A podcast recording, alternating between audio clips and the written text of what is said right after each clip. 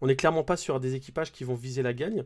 Ah, il y a Euh, Maurice, enfin, Maurice Churin qui est pas mal, mais le problème c'est qu'on Ouais. a les, les pilotes euh, bronze, voilà, qui, qui sont un petit peu plus, euh, un petit peu plus moyens, on va dire. Ouais, c'est. J'ai bien dit ou pas Cadillac, Porsche, on en a parlé, euh, bah, fait partie des, des favoris évidemment. Ils n'arrivent pas pour, pour acheter du terrain, comme on dit. Alors il y a plein de trucs à dire. Attends, je vais, je vais aussi, je veux aussi avoir ton avis là-dessus, mais il y a plein de trucs à dire. Ce que j'ai vu, les premiers retours sur, euh, sur cette liste des engagés, c'est qu'il y a pas mal de gens qui se plaignent sur le nombre de Porsche. Euh, Ah bon? Moi là-dessus, ouais, comme quoi il y, en- bah, il y en a 6 quand même. hein. Bienvenue au club, bienvenue dans l'Endurance Club, le nouveau format que l'on développe avec mon acolyte Geoffroy Barr, rédacteur en chef d'Endurance Mag. Salut Geoffroy, ça va? Salut Anthony, ça va et toi? Eh bah écoute, tout va bien parce que dans l'Endurance Club, on le sait et on essaye justement de, le faire euh, connaître, c'est euh, de sortir des chiffres, des infos, de se questionner sur le monde de l'endurance. Et aujourd'hui, en plus des chiffres, parce qu'on en a beaucoup, on va aussi sortir des noms parce que la liste des engagés des 24 heures du Mans est sortie lundi 19 euh, février. Pas de surprise au niveau du nombre d'inscrits avec 62 voitures. Mais je dirais que la répartition est assez innovante. Je sais pas ce que t'en penses, mais euh, ça fait plaisir quand même. C'est le fait d'avoir trois catégories. On avait déjà ça avec les, les GTE. Enfin, euh, plus progressivement, les GTE avaient été gommés entre pro, AM, machin, etc. C'est vrai Ouais. qu'on va vers une simplification, mais pas vers une. euh, comment dire On simplifie, mais on baisse pas le, le niveau de qualité. Quoi. Au contraire, euh, je pense qu'on est face à la liste des engagés des 24 heures du Mans, sans doute la plus. euh, la plus sexy de l'histoire, quoi. Franchement, la plus, la plus complète, la plus, en, en catégorie reine en tout cas. euh, on a rarement eu autant de voitures en, en position de gagner. Ouais, je suis d'accord. On va en discuter. On a, on a le temps pour, pour en discuter ensemble. Et en, dans les autres catégories, euh, je, je, traite, je, je traiterai le LMP2 un peu à part, mais en tout cas, le GT3, c'est pareil. En GT, il y a une, un renouvellement du nombre d'engagés, une diversité du nombre de, de, de- de châssis, de marques présentes qui fait que wow, ça redistribue carrément les cartes. Quoi. Bah, en fait, on, on revient aux origines des 24 heures du Mans. Je veux dire, il y a eu l'édition du Ouais. centenaire l'année dernière qui était déjà géniale, mais là, en 2024, c'est encore mieux. On a les protos, les GT. En gros, c'est vraiment comme ça qu'on peut aussi euh, appeler le, le spirit of Le Mans, l'esprit du Mans. Quoi. En fait, on est aussi, j'ai j'ai le sentiment, euh, à la fin de la. Enfin, c'est même pas. Oui, c'est sûr. On est à la fin de cette période où, tu sais, le LMP2, c'est sans, sans vouloir manquer de respect aux, concurrents qui sont engagés en LMP2 et à cette catégorie que j'aime beaucoup, mais euh, à un moment, les LMP2 faisaient le nombre euh, quand on était euh, avec un plateau assez réduit en LMP1 ou aussi quand le GTE Pro a commencé à se vider. La catégorie LMP2 était aussi là pour faire le nombre sur la liste des engagés et pour toujours proposer 58, 60, 62 voitures, qu'on ait toujours une, une liste complète. Et là, on voit que c'est la catégorie qui se réduit le plus, ou en tout cas la catégorie hypercar qui a fait une, une hyper croissance. Et euh, c'est moi, ça me va bien parce que j'ai l'impression de revoir un petit peu l'épopée des, des, groupes C avec les C1 et les C2 qui étaient aussi des voitures intéressantes, mais qui évidemment euh, sont une course dans la course, tu vois.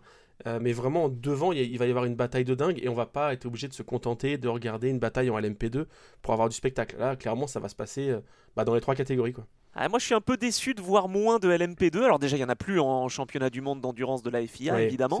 Mais on va commencer tiens par cette catégorie LMP2 puisque tu en parles. On aura euh, carrément un podcast la semaine prochaine euh, bah, où on va se concentrer sur cette catégorie et essayer d'avoir euh, quelques clés pour comprendre un petit peu qui sont les favoris et quelles sont les clés pour être bien placé justement aux 24 heures du Mans avec Ouais, les différents championnats qui existent. Bon, LMP2 Je pense- justement. Je pense que. Non, mais t'as raison, je pense que c'est une catégorie qui risque de souffrir de cette montée en puissance des hypercars et du renouvellement des GT3, alors qu'elle n'est pas, elle pas à négliger du tout en termes de, de, de, diversité de talents, de pilotes et, euh, de bataille en piste. Quoi.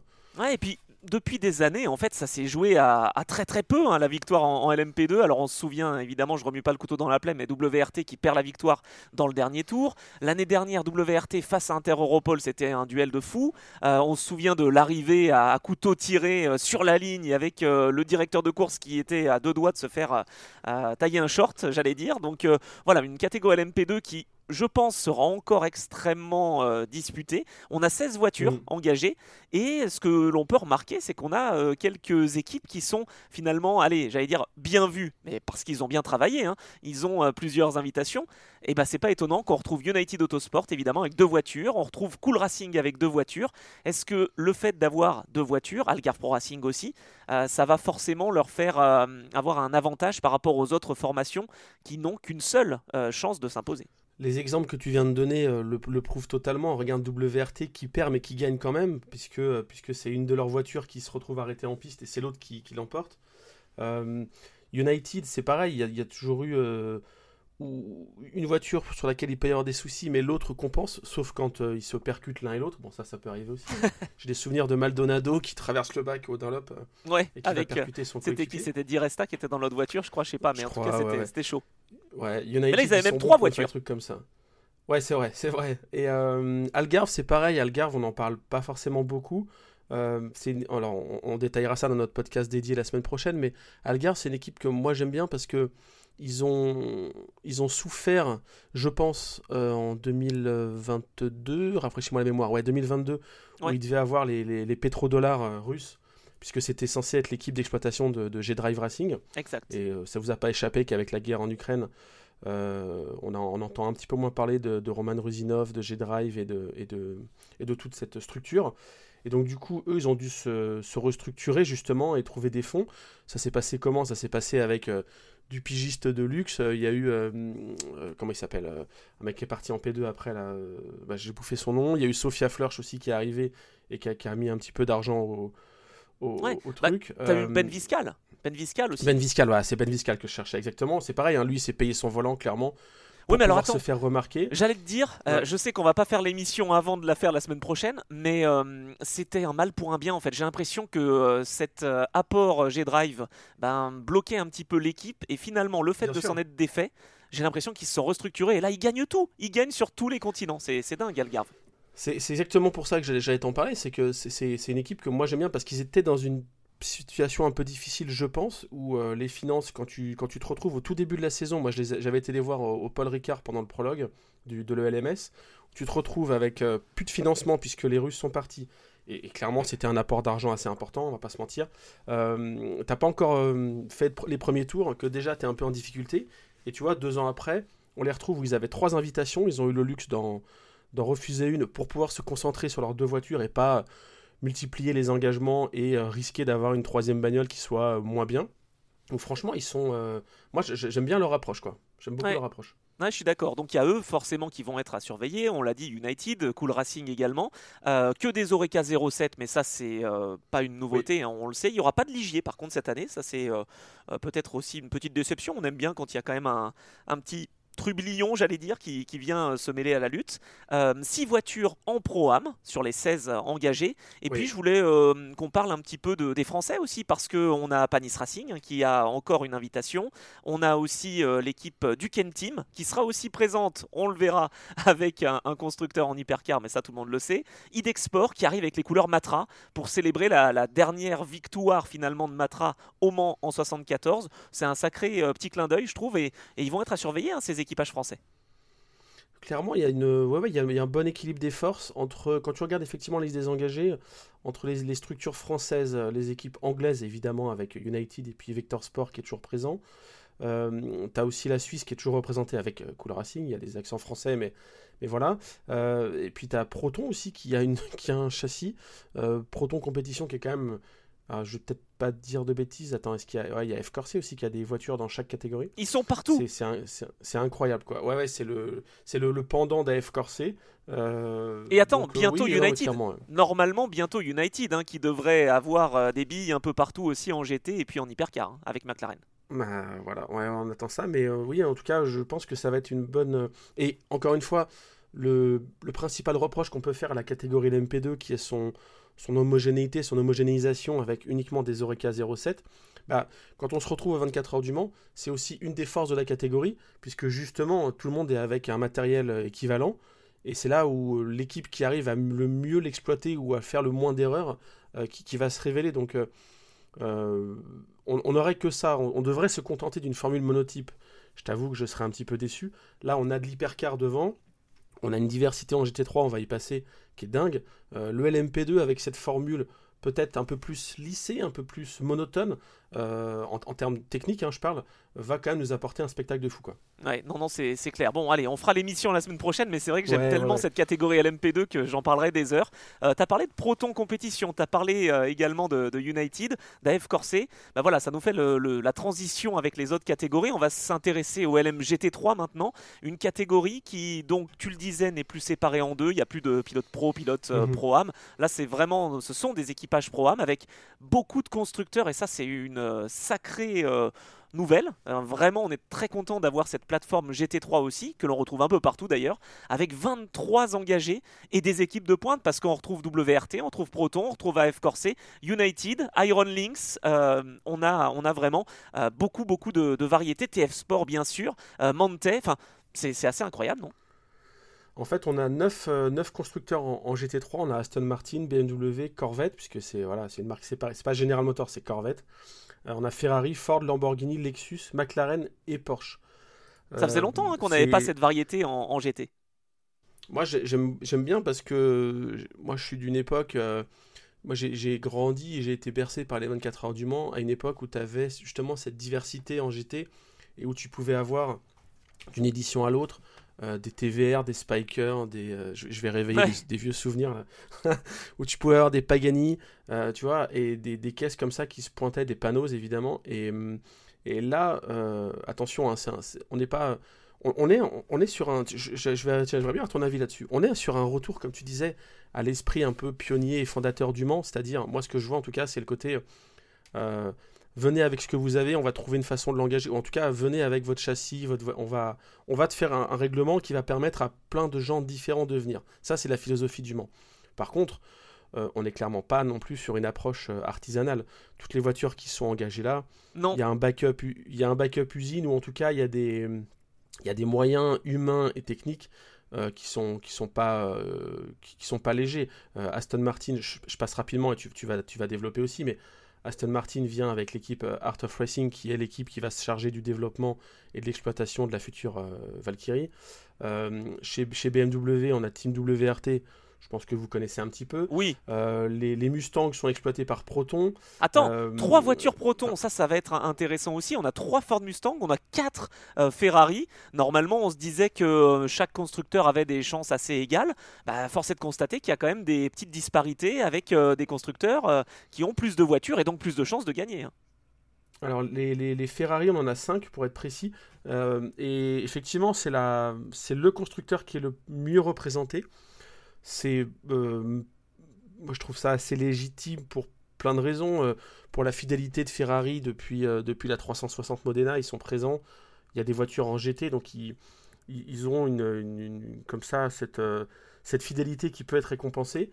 Par contre en face il y a que deux Porsche quoi mais oui, attends, ça c'est quand même dingue. C'est-à-dire que j'en avais même oublié une Ferrari, tu vois, j'en avais compté 4, il y en a 5. Euh, elles sont présentes partout parce que évidemment on sait que les pilotes gentlemen aiment bien le, pilotage des Ferrari 296. on, en a, parlé en plus, on en a parlé déjà, ouais, c'est vrai. Non mais c'est vrai, les, Ferrari sont, sont, quand même très avenantes pour, euh, pour les pilotes gentlemen. Mais alors là, parlons de Porsche quand même parce qu'on a dédié un podcast complet à Porsche en hypercar en, en se demandant s'ils étaient favoris à la victoire au général. Là, en GT3, ils sont clairement pas favoris. Ça fait combien de temps qu'on n'avait pas vu seulement deux Porsche en GT engagés?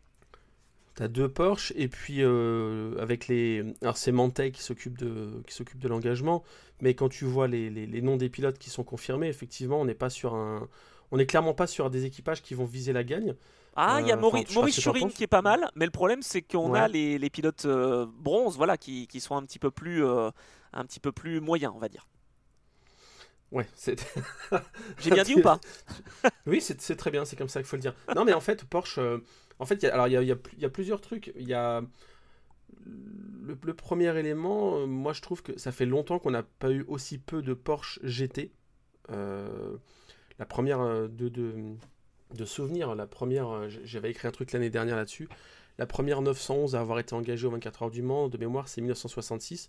Ça correspond à la même année que le, le film Le Mans 66, c'est pour ça que j'avais écrit ça. Et, depuis, des 911, on en a eu tous les ans, on en a tous les ans, il y en a encore deux. Mais euh, waouh, ça commence à se réduire fortement. Euh, je pense qu'il y aura toujours des 911 au Mans, euh, j'espère en tout cas. Mais là, on est quand même. Et, surtout si la CO continue cette, cette, cette volonté d'avoir de la diversité maintenant qu'on peut se le permettre avec le GT3 et de, satisfaire tous les constructeurs, tu vois. Euh, il faut pas qu'on tombe dans la même dérive que le LMP2 ou je dis n'importe quoi, mais demain la GT3R euh, elle est garée par rapport à toutes les autres bagnoles et euh, Mantet, Mantet ils vont peut-être pas l'abandonner, mais tu vois ce que je veux dire Non, mais ça sera le rôle aussi. Déserte les Porsche quoi. Ouais, mais je comprends, mais ça sera le rôle aussi de cette fameuse balance de performance qui fonctionne bien dans d'autres championnats, euh, justement avec la plateforme GT3. Ça sera le, défi de la CO, mais ils l'ont, ils l'ont compris et ils l'ont intégré. Hein. Mais ils l'ont compris, surtout là, quand tu as une, quand as une liste des engagés de cette, de cette diversité, de cette qualité, qui aussi a beaucoup d'accents euh, SRO-esque, euh, Stéphane Rattelesque, je veux dire. Parce que là, il y a des noms. Non, mais c'est vrai, il y a des noms que tu vois rarement, euh, que tu vois rarement dans les séries ACO, tu vois. Ah bah il y a Acodis, euh, il y a l'équipe de Jérôme Policon qui revient. Il y a, y a Acodis, je sais pas, tu vois, je vois du Franck Pereira, je sais pas si je me, je me souviens plus, je crois qu'il avait déjà fait le monde peut-être, mais, mais tu vois, il y a des, y a des noms, euh, des Daniel Juncadella, c'est quand même des trucs que tu vois un peu plus dans les séries SRO, tu vois. Ouais. Et il y a ce rapprochement, et je pense que l'ACO a conscience que là, ils ont entre les mains un truc qui est juste parfait parce que tu vas pouvoir parler à, aux fans de l'endurance euh, globale, comme nous on est par exemple, euh, mais tu vas aussi pouvoir parler aux fans hardcore de BMW, les mecs qui jurent que par euh, Valentino Rossi, ou les mecs qui sont vraiment que Lamborghini, tu vois, et, et qui du coup ne regardent pas le monde depuis des années parce qu'il n'y a pas de Lamborghini, et là ils sont servis cette année, quoi, entre les Lamborghini en GT3 et en hypercar. Donc tu vois, cette. moi, je t'avoue que j'ai longtemps pas trop adhéré au. Enfin, je pars dans une philosophie, mais j'ai longtemps pas trop adhéré au concept de SRO qui était de de vendre le GT World Challenge comme un, combat de marque, tu vois. Euh, moi, je, voyais avant tout un combat d'équipe, de pilote, euh, enfin une course de voiture, quoi. Euh, au-delà du combat de marque, je trouve, c'est, je trouve ça bizarre parce que ça dépend un peu de l'implication des marques et, ça, il change d'une année à l'autre. N'empêche qu'effectivement, c'est, peut-être, je, je me rends compte, c'est, peut-être la bonne formule parce que là, aujourd'hui, on a une vraie diversité qui fait que les fans d'une marque en particulier ou, d'un modèle en particulier bah, s'y retrouve au Mans, alors que pendant des années, si t'aimais pas ni les Porsche, ni les Ferrari, ni les Corvettes, oui. c'était compliqué quoi. Bah, c'est vrai que c'est beaucoup plus varié. Et puis il y a un autre, euh, une autre chose aussi, c'est que tu les retrouves en GT et en hypercar. Et c'est vrai que les gens euh, bah, se projettent un petit peu plus. C'est vraiment une formule qui, qui va fonctionner, qui attire des pilotes qui n'avaient pas l'occasion de faire Le Mans. C'est vrai que tu as parlé de Franck Pereira, il n'avait jamais fait Le Mans, c'était un rêve. Bah voilà, il y arrive avec mm. Lamborghini euh, en GT3. Donc c'est vrai que ça, ça fait partie aussi finalement de cette nouvelle place, je trouve, de, des GT avec les pilotes qui en fait avant utilisaient le LMP2 pour aller en hypercar, c'est encore le cas, mais on peut passer de GT3 à hypercar, comme on le voit avec des pilotes comme Julien Lower ou, ou même euh, voilà, des pilotes Porsche qui, qui, ont euh, pu passer en hypercar. Je trouve ça assez intéressant. Je, moi aussi, j'aime bien cette, cette, nouvelle passerelle, cette nouvelle euh, ère qui, qui, qui, est en train de s'ouvrir. Et ouais, franchement, la liste des, la liste des LMGT3, elle est, elle est dingue, quoi. Elle est pas euh, ultra surprenante puisque quand tu, quand tu regardes dans le détail, il y a beaucoup de concurrents qui étaient déjà en WEC. Donc finalement, les invitations qui sont données, euh, enfin les invitations qui sont glanées pardon, avec les autres championnats et ou la sélection qui a été faite par le comité de sélection de la CO, finalement c'est très peu de, nouvelles voitures par rapport à ce qu'on connaissait déjà. T'avais trois tickets en gros. Bah, je crois que t'en avais 3, mais euh, Pure Racing ou Pure oui, bah, Racing, je sais pas comment on les appelle là, avec euh, Mante, a pas honoré son invitation parce qu'ils avaient euh, quasiment tout gagné. Donc on a 18 en, championnat du monde WEC. Et donc bah voilà, il y avait trois petites places supplémentaires. Et, le travail a été bien fait justement parce que elle fait envie, je te jure, j'ai tellement envie d'y être, ça y est, au Mans quoi, et, en juin de, de voir cette bataille en GT3, en LMP2 ou en hypercar. Moi, ce que j'attends avec impatience, euh, c'est. Hum, tu sais, j'aime bien les petits à côté comme ça. Je sais pas si t'es comme ça, mais moi, j'ai hâte de voir euh, la photo de famille, par exemple, avec les deux BM euh, Hypercar plus les M4 GT3. pareil avec les Ferrari, parce que Porsche a fait ça l'année dernière, par exemple, où ils ont mis Exactement. les 963. Mais c'est vrai qu'il y, avait peu de constructeurs qui pouvaient le faire. Bah et, et, en fait, maintenant, voilà, c'est ce que je disais tout à l'heure. En fait, il y a beaucoup de constructeurs qui peuvent se permettre de le faire parce que bah, ils ont dans les deux ou trois catégories des engagements. Donc euh, ça, ça va être vraiment cool, tu vois. Euh, et, puis aussi euh, revoir des... Moi, j'ai un petit truc aussi perso que j'aime bien, c'est revoir des Lamborghini ou des McLaren aux 24 heures du Mans. Oui. C'est cool. Alors certes, elles étaient en Michelin Le Mans Cup, dans dans le Road tout Le Mans. si vraiment tu es fan de cette voiture-là, tu pouvais l'avoir. Mais vraiment avoir sur la ah, liste des engagés au départ, dans le programme officiel, une McLaren, ah, il y a un truc cool, quoi. Ouais. Je suis d'accord. Non, non, franchement, c'est top. Par contre, moi, je suis quand même déçu de ne pas voir Mercedes qui gagne quand même relativement euh, sur tous les continents et dans toutes les courses GT3. Euh, bah, Mercedes qui n'est pas présente en, GT3. C'est pas une surprise parce qu'on le savait, si tu veux. Mais je suis déçu quand même de ne pas voir euh, bah, un Jules Gounon, tiens, par exemple. je, je, pense que la relation, la relation de Mercedes avec les 24 heures du Mans est un est un livre euh, complexe, compliqué. Oui, c'est vrai. Pour plein de raisons, on va pas les évoquer là, il y en a plein. Euh, tu crois que c'est ça qui a, qui a généré euh, cette non-inscription et ce non-intérêt du constructeur allemand? Parce que ça fait quand même des bah années, depuis 1955, ça fait, ça fait un moment, mais ils sont encore marqués par ça?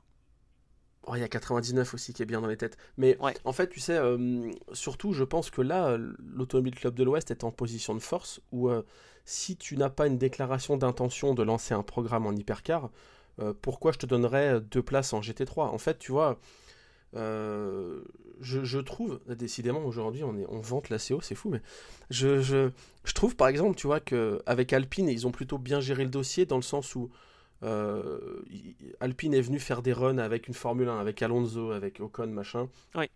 grosse démonstration de, force d'un marque Alpine. On leur ouvre le circuit pour rouler avec une Formule 1. Enfin, ok, derrière il y avait des garanties. Je pense qu'au moment où ça s'est passé, euh, du côté de la CO, ils avaient une, volonté d'engagement en tout cas de Alpine pour dire ok, là on est en P2. Euh, ou on, ils étaient en P1, je sais plus avec la, rébellion là. Mm. Euh, mais en tout cas, voilà, on va basculer, on va lancer un vrai programme, on va s'inscrire dans le temps, on va relancer un, vrai défi français en hypercar. Enfin, tu vois, ça, s'est construit, ça s'est construit durablement. avec Aston Martin, on a toujours les Aston là qui sont en, GT3. On sait qu'il y a un retour qui est prévu, normalement l'année prochaine. On verra comment ça se passe, mais en tout cas, il y a une vraie volonté du constructeur. Je pense qu'il y a un dialogue, il y a une vraie ligne qui est ouverte entre euh, le côté, euh, la, commission sportive ACO et les constructeurs. Chez Mercedes, je, pense que ça doit parler, mais, Mercedes n'a pas envie de développer une bagnole pour, euh, pour l'hypercar, donc à un moment, même si c'est un peu les rois, effectivement, je suis d'accord avec toi, Jules Gounon notamment, Marcello, enfin, quand il était chez, chez Mercedes, mm. effectivement, tu as des images de ouf en tête et tu as envie de voir des Mercos euh, au Mans mais je, pense qu'ils n'ont pas forcément la, capacité de les accueillir. Quoi. Mais attends, euh, tu es en train de me dire qu'il euh, il faudrait euh, avoir pour les constructeurs une GT et une voiture en hypercar Parce que, bon, c'est vrai qu'Alpine ne fait pas partie de ça, Peugeot non plus, mais c'est vrai que tu as Lamborghini, Ferrari, tu as Porsche, tu as le groupe avec Cadillac évidemment, et, et, bien sûr les, les Corvettes, tu as Toyota et Lexus ça, devient, euh, ça deviendrait un petit, peu, euh, un petit peu compliqué. Mais tu vois, tu parlais d'Aston Martin et McLaren qui vont aller en hypercar.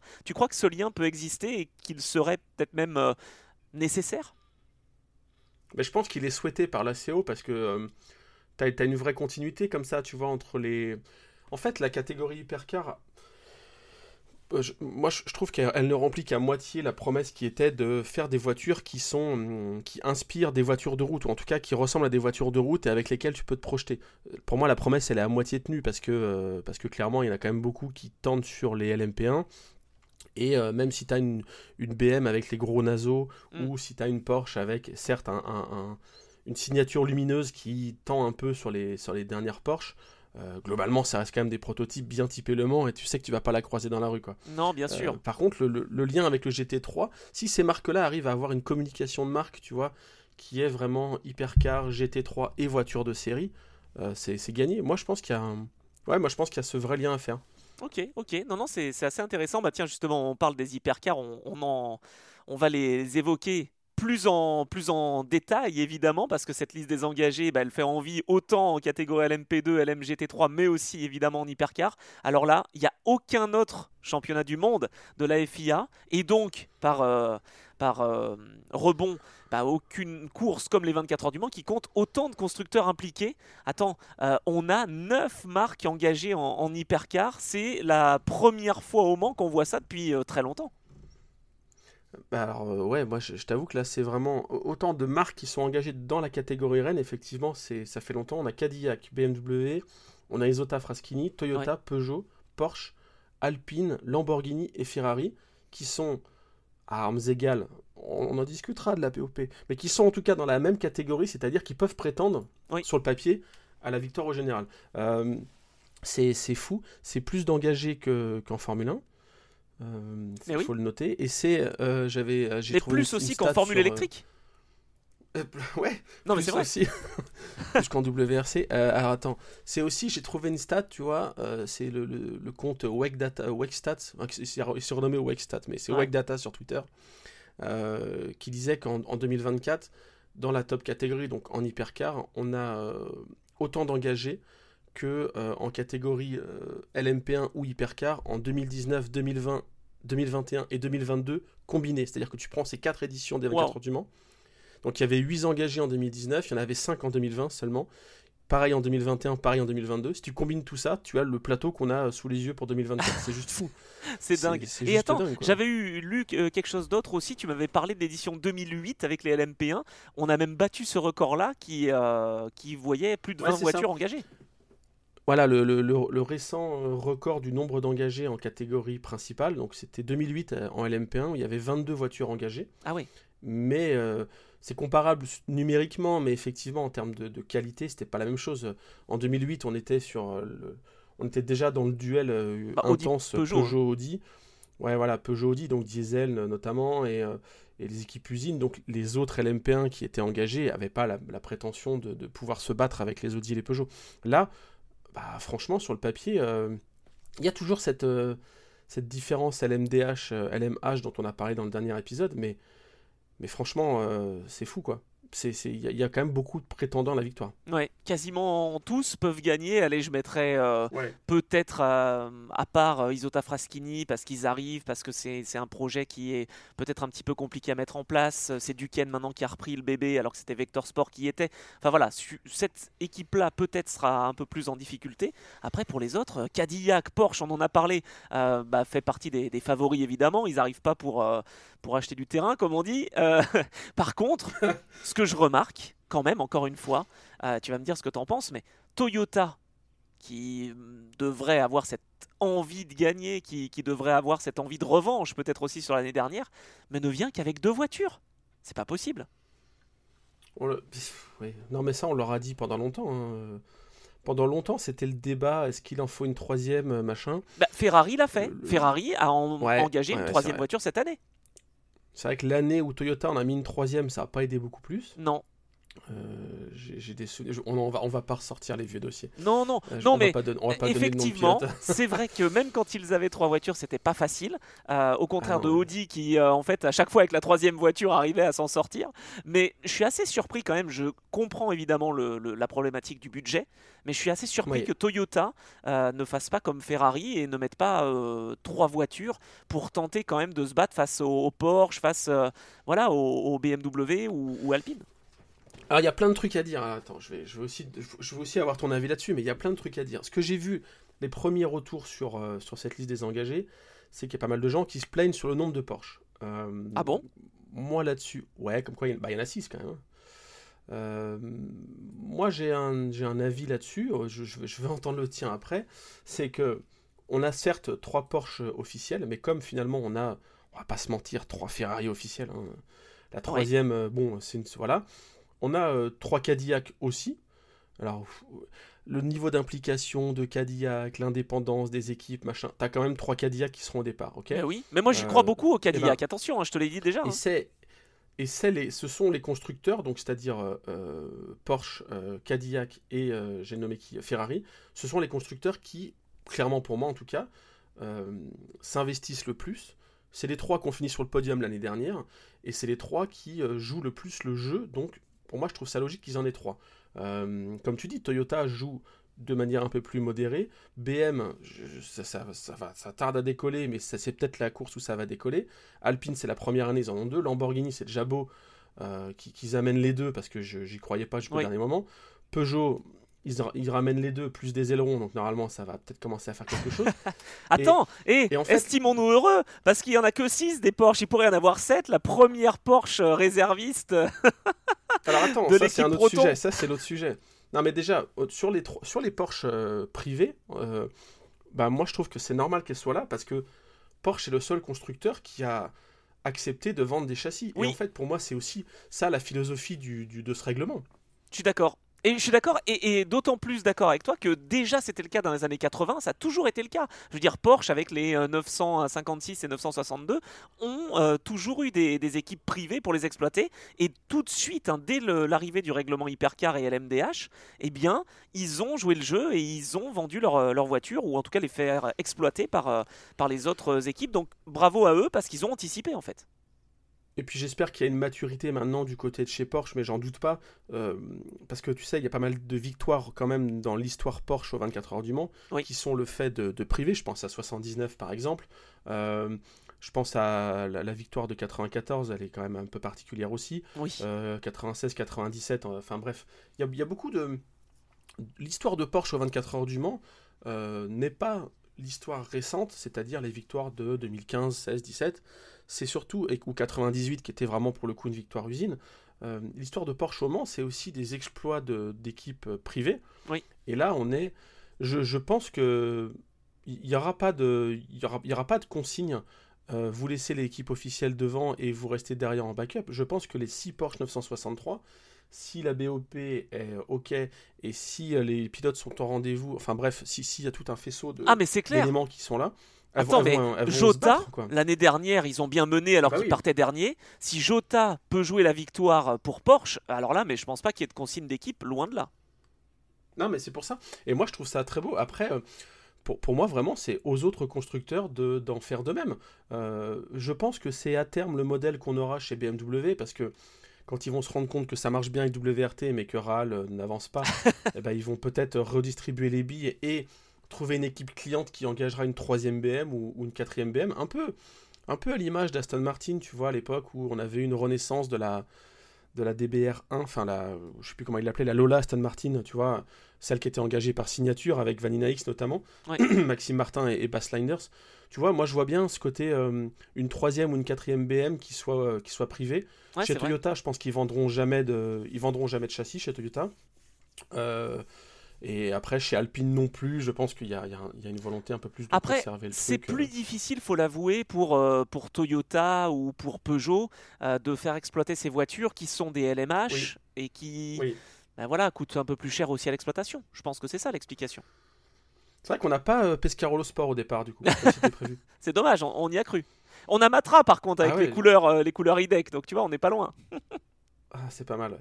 Et euh, non, tu, faisais une ouverture tout à l'heure sur, euh, sur, euh, sur le, la, Porsche de chez Proton, la 963, donc la 99, où pour l'instant tu as Neil Jani et Harry Tinknell et, Julien Handler qui sont confirmés. Ah, c'est bien ça déjà. Proton compétition, ça c'est déjà bien. Mais Proton, ils sont dans une position qui est assez inédite, où ils ont une caisse en hypercar, celle que je viens de citer. Ils ont une voiture en, LMP2, la numéro 9. Ils ont les trois Ford Mustang en LMGT3 et ils sont aussi premiers suppléants, c'est-à-dire qu'il y a le moindre euh, concurrent qui déclare forfait dans la liste des 62, c'est automatiquement une Porsche qui monte en hypercar, donc une 24e voiture dans la catégorie hypercar, ça serait sympa pour le chiffre. Et surtout, ça serait bah, un deuxième châssis pour Proton, quand on sait, comme, on vient de le dire, euh, la difficulté que c'est de rouler dans cette catégorie, de récupérer de la data, de tu vois, trouver les réglages, etc. Si tu as un deuxième châssis qui est engagé, ça serait ouf. Tu, tu crois pas qu'il va qui va déclarer forfait avec une GT3 Mais alors c'est la question. Moi je pense qu'en LMP2 ils peuvent pas déclarer forfait parce que c'est le fils du patron qui est engagé sur la ah, l'Oreca numéro, GT3, euh, numéro 9. Non mais par contre euh, il peut y avoir peut-être, tu es en train de nous dire, un, accord entre Ford et Proton en disant bon euh, ok on va pas jouer ce jeu là, on veut bien trois Ford Mustang au, au, départ, mais bon c'est quand même une Porsche 963 qui reste sur, la, sur le carreau quoi. Bah, si vraiment cette Porsche elle est assemblée, si le châssis est dispo, euh, enfin pour l'instant, euh, je sais pas, moi je serais Christian Reed. il euh, y a un truc à trouver quoi. Tu, sais quand même que et Christian Reed, pour ceux qui connaissent pas, c'est quand même un mec qui est, il contrôle toute la chaîne. Hein. C'est-à-dire que il est, il client chez, chez Porsche. bon, bah, il est maintenant aussi équipe donc avec Ford, mais il est client chez Porsche, il engage les châssis, ensuite il, il les exploite, il les revend, enfin je veux dire, il, il connaît le business. Hein. Donc je pense qu'il a très bien en tête la valeur de l'engagement d'une autre hypercar de chez Porsche aux 24 heures du Mans, comparé à une Ford Mustang qui peut-être va, va claquer au bout de 3 heures. Quoi. Enfin, je sais pas, hein, c'est, je, me dis, il y a un moment, faut, faut faire des choix. quoi. Non, mais c'est, assez intéressant et c'est vrai que c'est inédit cette, euh, cette situation. Et puis on a aussi les vainqueurs euh, des, euh, de la catégorie LMP2 l'an passé, qui n'a qu'une voiture finalement en, en catégorie, avec l'équipe Inter Europol Compétition et la 34, mais la 43 finalement est sur la liste des réservistes. Donc, bon, c'est pas souvent que des réservistes prennent la place de, de voitures qui sont engagées. En tout cas, c'est de moins en moins le cas. Ça a été le cas, je crois, la dernière fois en 2020, mais c'était un peu particulier avec le Covid. Donc, euh, c'est assez frustrant aussi de se retrouver sur une liste. Euh, une liste finalement euh, de réserve. moi, je pensais aussi à l'équipe TDS hein, avec cette voiture Richard Mille by TDS qui n'a pas été sélectionnée avec Mathias Bech qui était un peu déçu de ça aussi. Donc, cette liste des réservistes, bon, bah voilà, on sait quand même que si on n'est pas au, sommet, c'est compliqué quoi. Hein. C'est la liste des réservistes a effectivement il y a, y a, une, y a une époque où euh, quand tu y figurais tu étais quasiment sûr de, de participer parce que le, le, le, niveau des engagés était euh, plus faible que ce qu'on a là sous les yeux qui est je leur dis encore une fois hein, sans doute pour moi la, la, liste des engagés la, de, la, meilleure qualité que j'ai pu voir euh, depuis que je suis les 24 heures du Mans. Et ça remonte. même il n'y a pas photo c'est sûr ouais bah ouais ça remonte c'est sûr non mais c'est vrai quasiment attends quasiment 20 ans euh, quasiment 20 ans que quoi Que je suis les 24 heures du monde, tu Exactement, que tu étais euh, sur place. c'est pas 96 que tu m'avais dit? Euh, Ouais, c'est ça, 96. Ouais, il est gentil, c'est bien. ça fait quasiment 30 ans, mon petit chat. Mais... Ah mince Ah oui, mince J'ai oublié, j'ai mal calculé. Ah, c'est gentil. Mais tu, vois, je, je, pense que c'est. Ouais, il y, a quand même une, diversité qui fait que là, rentrer dans le, dans le truc va être compliqué. Sauf, sauf si Proton drop une, une Mustang. Et sincèrement, je pense qu'il va y avoir une discussion avec Ford où ils vont dire qu'est-ce qu'on fait? Est-ce qu'on en met deux et on, y va à fond et on a vraiment des engagements qui sont, qui sont sérieux? Ou alors est-ce qu'on met les trois mais au risque. Enfin, tu vois, il y, en a déjà deux où les équipages sont complets, et la troisième, il n'y a que Christian Reed qui est, qui est confirmé. Donc, Ça, fait, ça fait un peu occupation de poste et euh, prendre, prendre une place. Attends, mais il peut pas y euh, avoir une discussion aussi avec Porsche finalement parce que euh, entre ah, bah guillemets voilà on vous engage une autre voiture on a une autre chance de s'imposer bon Porsche a déjà six voitures donc ils ont peut-être pas forcément besoin d'en avoir une suivante mais bon ça, peut être intéressant aussi non mais ils peuvent peut-être peuvent peut-être donner enfin il y a quand même John Maria Bruni qui est sur cette voiture en, premier pilote confirmé donc si jamais cette voiture passe dans les désengagés, je pense que le téléphone de Romain Dumas va sonner. Oui. y a, tu vois, il y a, y a, quand même des pilotes que tu peux recaser dans la grande famille Porsche. Hein. Ouais, c'est vrai, c'est vrai. Non, c'est assez intéressant et c'est inédit donc comme, euh, comme situation. Et voilà, on voulait parler aussi des, réservistes, mais bon, en tout cas, je te rejoins. Hein. c'est vraiment euh, pour l'édition 2024 euh, des 24 heures du Mans. quelle belle liste des engagés, c'est vraiment assez remarquable. 23 hein. hypercars, 23 LMGT3, 16 LMP2. Et donc, on disait, ah, ça serait beau pour le chiffre, 24 hein. hypercars pour l'édition 2024 des 24 heures. Est-ce que tu veux qu'on finisse sur une, euh, sur une stat? C'est le nombre de vainqueurs des 24 heures du Mans qui sont au départ cette année. Ah, mais bien sûr, parlons pilote, parce que la liste est belle également. Alors vas-y, dis-moi, combien de vainqueurs au général hein, des 24 heures du Mans? Vainqueurs au général, il y en a 12 au départ. Waouh alors je vais, je vais te les citer. Je vais, en fait, il y en a 12 et il y en a donc 11 qui sont en hypercar, donc qui peuvent potentiellement euh, gagner une nouvelle fois. Ouais. Tu as euh, Earl Bamber qui est chez Cadillac, qui a gagné en 2015 et, 2016, et 2017. Pardon. Tu as Neil Yanni qui a gagné en 2016, tu as Lautereur qui a déjà 3 victoires, euh, tu as Mike Conway, Kobayashi, Buemi, Hartley, Hirakawa, donc là on est dans la période Toyota. Hein. Et puis on a évidemment eh ben, les trois vainqueurs de l'année dernière, Pierre Guidi, euh, Calado et Giovinazzi. Donc ça fait 11 pilotes qui ont déjà gagné et qui peuvent prétendre à une nouvelle victoire. Et il y en a un seul qui a gagné au général mais qui n'est pas dans la catégorie hypercar. À ton avis c'est qui? Euh, Il doit être sur une Lexus, non? Ah c'est ça. Il est argentin, je dirais. José. C'est ça. Il y a José Maria Lopez qui, euh, bah, qui lui est chez Lexus, donc du coup qui a été passé, euh, passé en, à cause de son âge, hein, on vous l'avait déjà dit, mais qui a été passé du coup en, GT3. Après, ça serait beau. Tu sais quoi? Ça serait beau euh, aussi qu'il puisse ah, gagner en GT3 après avoir gagné au général. Enfin. Bah, surtout que ce mec-là est quand même. champion du monde en, tourisme. Enfin, il, est, il, est, il a une, aisance dans, dans, dans les c'est un running gag hein, pour ceux qui connaissent pas c'est un peu un running gag euh, à propos de José Marie Lopez et de son et de son appétence pour les sorties de piste mais en vrai si tu prends le talent brut il est quand même hyper adaptable à plein de conditions différentes clair. et donc euh, et donc ouais, ouais carrément euh, je j'ai pas trop d'idées de comment va se positionner la Lexus par rapport aux autres mais Mais s'il gagne sa catégorie, ça serait top. Franchement, ça serait beau. Ouais. Ouais, Ça, serait, ça serait pas mal. Et puis on a encore nos femmes hein, qui sont là Sarah Bovy, Michel Gatting, Dorian Pain, évidemment, euh, qu'on n'oublie pas. On a, on a pas mal de, belles surprises aussi au niveau des engagés, moi je trouve. Hein. Bah, bah ouais, moi c'est une liste qui a euh, tous les, toutes les, toutes les grands, tous les grands noms qui étaient attendus et aussi, euh, tu sais, toutes les petites histoires qu'on a à droite à gauche, comme tu dis on a l'équipage 100% féminin, on a, on le savait, mais ça fait toujours plaisir de le voir sur une feuille désengagée. Mick Schumacher qui sera au départ. Revoir le nom Schumacher au départ du Mans, c'est quand même fou.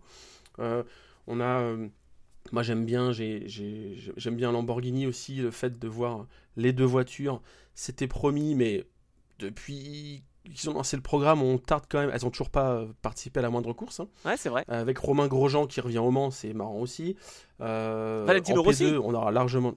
Valentino Rossi au départ des 24 heures du Mans. Il y a des noms, euh, je ne suis pas un grand fan de, de, de, l'équipage, enfin du, choix qui a été fait chez Isota Fraschini, mais ça fait plaisir de voir Jean-Carl Vernet au départ aussi, qui est un mec que, j'aime beaucoup. Ouais. Euh, voilà, enfin tu vois, il y a plein de, petites histoires. Toi, je sais que tu es attaché aussi à, à des gens comme François Herriot qui va être au départ, euh, comme tu disais tout à l'heure aussi à euh, Franck Pereira. Enfin, tu vois, c'est quand tu quand tu t'intéresses un petit peu au monde de l'endurance et, à, toutes ces histoires individuelles, personnelles, voir ces noms-là sur les engagés, c'est top quoi. C'est vrai que c'est dingue, c'est vrai que c'est dingue. Et puis, attends, t'as en LMP2, je suis désolé parce que j'adore cette catégorie, mais euh, Philippe Albuquerque, Louis Deletra, Gabriel Aubry, Stéphane Ricalmi qui revient en, endurance. Tom Dillman, évidemment. bon, t'as as quand même des clients, moi je trouve. Hein. Ah bah il y a du il y a du sacré client en P2. Non, ça va être euh, ça va être top, ça va être parfait. Ça va être une belle édition, voilà, l'édition euh, donc euh, du centenaire plus 1. Je sais pas comment on l'appelle. centenaire plus 1, c'est ça. L'édition des, des, 101 ans. c'est quoi C'est la 92e ou la 93 Je me souviens même 92, ouais, c'est ça, 92.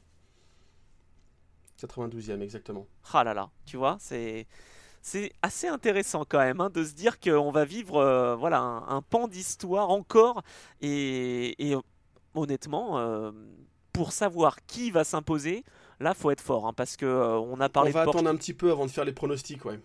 Ah, c'est dingue. Hein. Moi, je te dis, j'aime bien Cadillac et, et j'aimerais, bah oui, bien sûr, pour Sébastien Bourdet, pour euh, Ranger van der ah Zande et pour euh, Scott Dixon que ça fonctionne. Maintenant, euh, voilà, on a Ferrari qui l'année dernière a, quand même fait une super performance. On sait que Peugeot arrive avec de grandes ambitions. Toyota bah, est pas là non plus pour, pour rigoler hein, quand tu as un équipage voilà, avec Boemi, Hartley, Irakawa qui veut se rattraper absolument de l'année dernière. Bon, ça devrait pouvoir ça devrait pouvoir être sympa. Donc euh, voilà, en tout cas, on a, on a essayé de faire un petit tour d'horizon, mais euh, bon, pour se mouiller, pour euh, savoir les vainqueurs, quand même, faudra, faudra être bon. Hein.